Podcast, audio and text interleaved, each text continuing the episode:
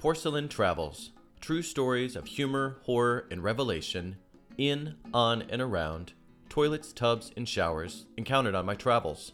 Excerpted from the book Porcelain Travels by me, Matthew Felix. Porcelain Travels is a Forward Indies Book of the Year finalist for humor, winner of 4 Solas Awards, including Gold for Humor, and a #1 bestseller in Amazon's travel humor and literary travel categories. Porcelain Travels is available on Amazon, as well as most other online booksellers. For more information, check out matthewfelix.com/porcelain.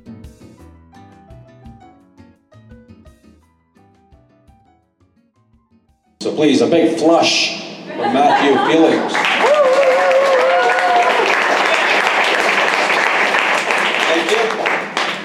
So I am going to read from my toilet book or my bathroom stories book, but I'm not actually going to read a story. The story it's taken from does deal with toilets, tubs, and showers, but this excerpt actually does not.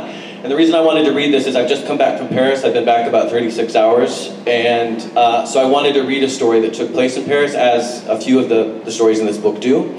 And so this is the end of one of those stories. And it's the story is called The Bin and the Bomb. I never thought my studio was paradise. I was captivated by the view of the Eiffel Tower, reminding me night after night that I was realizing my long-standing dream of living in Paris. And I was excited and grateful for the chance to live alone in a very nice part of the city. The room was rough around the edges, but my survival instincts kept me from getting too close to them. One of the beautiful things about friends is that they help us to see things about ourselves that we either can't or don't want to see. In this case, my friend Barb, who booked a last-minute spring break trip to visit me in Paris, was about to call attention to things I either couldn't or didn't want to see about my sanctuary in the sky. 6 years, she exclaimed in disgust, upon learning how long Stefan and Maria, the people I was renting the room from, had lived there. I mean, it's no reflection on you, she reassured me, looking around at the tiny space. I just can't believe that anyone could live here for 6 years. I wasn't sure how to react. I honestly hadn't thought it was that bad. It's cruddy, she snapped, when I tried to temper one of her insults. Without moving from her place on the futon, she then got specific. I don't remember where she started. Maybe it was with the mass of electrical cords on the floor near the foot of the bed, like a pile of kindling threatening to go up in flames at any moment. It might have been her comments about the claustrophobic effect of the countless storage containers stacked from floor to ceiling. It could have been her keen observation that the sleeping bag on the bed looked as though it had been around since somebody's childhood. Then, of course, there were the impossible-to-defend oil and smoke stains on the wall above the butane stove, itself a fire hazard, the paper holding together the broken window pane, and the shelf that was so narrow it provided the constant threat of falling spices and broken glass. Caught off guard, I'm not sure what came first, nor what followed, or in what order. All I know is that by the time her tirade had come to an end, no stain, shortcoming, or danger had been overlooked by Barb's critical eye. It's a shithole, she summarized. I had no reply. Though not without its undeniable quirks and unusual challenges, for 2 months the little room had worked just fine for me. Given her disgust at the place I temporarily called home, it was ironic that Barb would make her own contribution to its decline. It all began as I lay half-conscious on the futon, pleasantly aware of little more than the rich, fortifying smell of a dark roast of coffee. Interrupting what until then had been 7th-floor shithole serenity, I heard an oops, followed by an even less welcome, oh gosh, which might as well have been a, this is more serious than I thought. Still, given that it didn't seem like life or death, with more curiosity than concern, I asked, what's wrong? Oh, just spilled a little coffee, was Barb's reply. No big deal, I said, imagining a brown puddle on the kitchen tile. No doubt it would be cleaned up before I even got out of bed. Well, I don't know, Barb confessed, hesitating. It's on the carpet. The carpet? I asked, jolted awake and hoping I had misunderstood. Yeah, I'm sorry, she said, scurrying around to address the situation while there was still any hope of addressing it. Like a responsible backpacker, I had a policy of not only leaving no trace, but leaving the places I stayed in better shape than I found them. In this case, that shouldn't have been much of a challenge. But now Barb had made a big black spot in the middle of the baby blue floor. The next half hour saw a desperate haphazard assault of water, soap, lemon juice, vinegar, salt, and carpet cleaner thrown at the blemished area, leaving it saturated, but not discernibly any cleaner. I decided to dry it out. Maybe that would show our efforts had not been entirely in vain. First though, I had to say a quick goodbye to Barb. She had a plane to catch.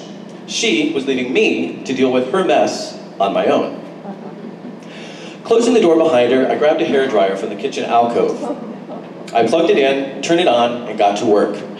To speed things up, I held the barrel of the dryer directly on the stain, hoping to get as much air as possible down to the base of the fibers. The driver's tiny motor revved like a race car engine at a starting line. Not wanting it to blow up in my hand, I made a point of lifting it off the carpet each time it seemed to approach its breaking point. At least that's what I thought I was doing. With a mysterious pop and a telltale smell, things took another turn for the worse. Having little experience with hairdryers, I had gone too far. The overhead light was no longer on, and the clock on the internet router had gone black. I had blown a fuse. Better than the illegal butane tank, I consoled myself.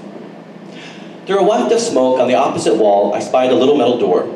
I jumped to my feet, opened the door, and found myself face to face with the first good news I'd had since waking up to a caffeinated oil slick. I flipped the fuse that was out of sync with the rest.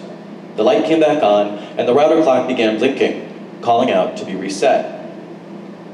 Turning my attention back to the stain, I could no longer ignore the sad truth. It didn't look any better. Actually, it looked worse, but not from being dried out. It was the scrubbing. It had left the stained fibers clumped and worn. If the black hole didn't call attention to the spill, the lumpy, nearly threadbare patches surely would. What was I going to do now? Only one thing came to mind. I ran downstairs and hurried to the closest supermarket.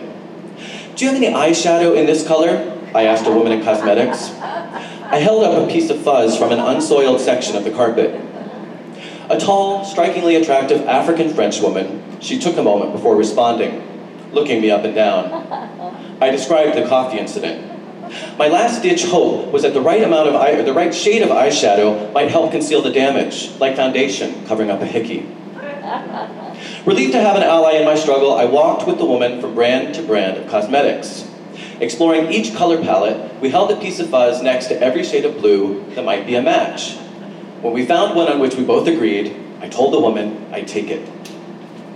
My sense of urgency distracting me from the 7th flight climb, I flew up the stairs and headed for the room. Closing the door behind me, I fell to my knees, opened the shopping bag, and took out the eyeshadow. I gasped. It was a match. But would it cover the coffee stain? I put eyeshadow on the brush and began applying it to the soiled fibers. It was clear that if my approach were going to work, it was going to require a tremendous amount of eyeshadow. Losing myself in my unlikely canvas, I applied more blue, and more still. It wasn't long before I grew frustrated. Rather than cover up the coffee, I appeared to merely be diluting it. Instead of applying eyeshadow, it was as if I were adding cream, molasses black, turning a bluish gray. The new color was better than prior to the makeover, but it wasn't good enough. I threw the eyeshadow brush to the floor. I had failed. I hoped the big black stain wouldn't come back to haunt me a month later, when Stefan and Maria returned from their travels. When I moved out of the apartment, I had no idea I'd again be face-to-face with the coffee stain in less than a week. Although they hadn't asked for a deposit, it did occur to Stefan and Maria not to let me slip away without a walkthrough. Their friend Caroline would do the honors. As I approached the apartment building, Caroline was nowhere to be found. Upon closer inspection, I discovered a note with my name on it wedged into the door. My heart skipped a beat. Rather than wait for me downstairs, as agreed, Caroline had snuck into the apartment on her own. I felt deceived and outsmarted.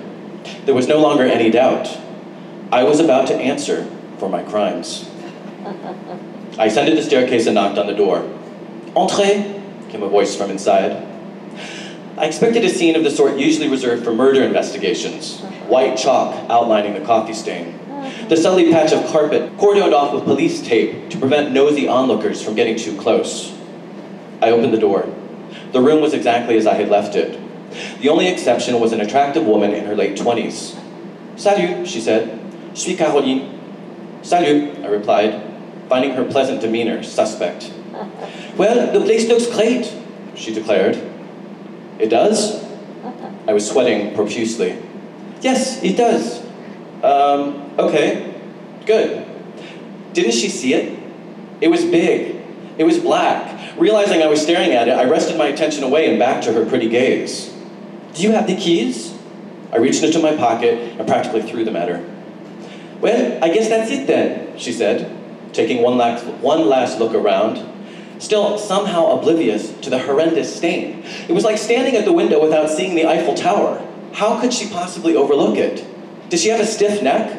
Some sort of tunnel vision that prevented her from seeing the floor? The end of the ordeal, combined with the adrenaline rush for the duration, had suddenly made me giddy. I needed to leave before I said or did anything stupid. And leave I did, never to look back. A month later, Stefan and Maria sent me an effusive email thanking me for taking such great care of their place. There was no mention of the stain. Thank you.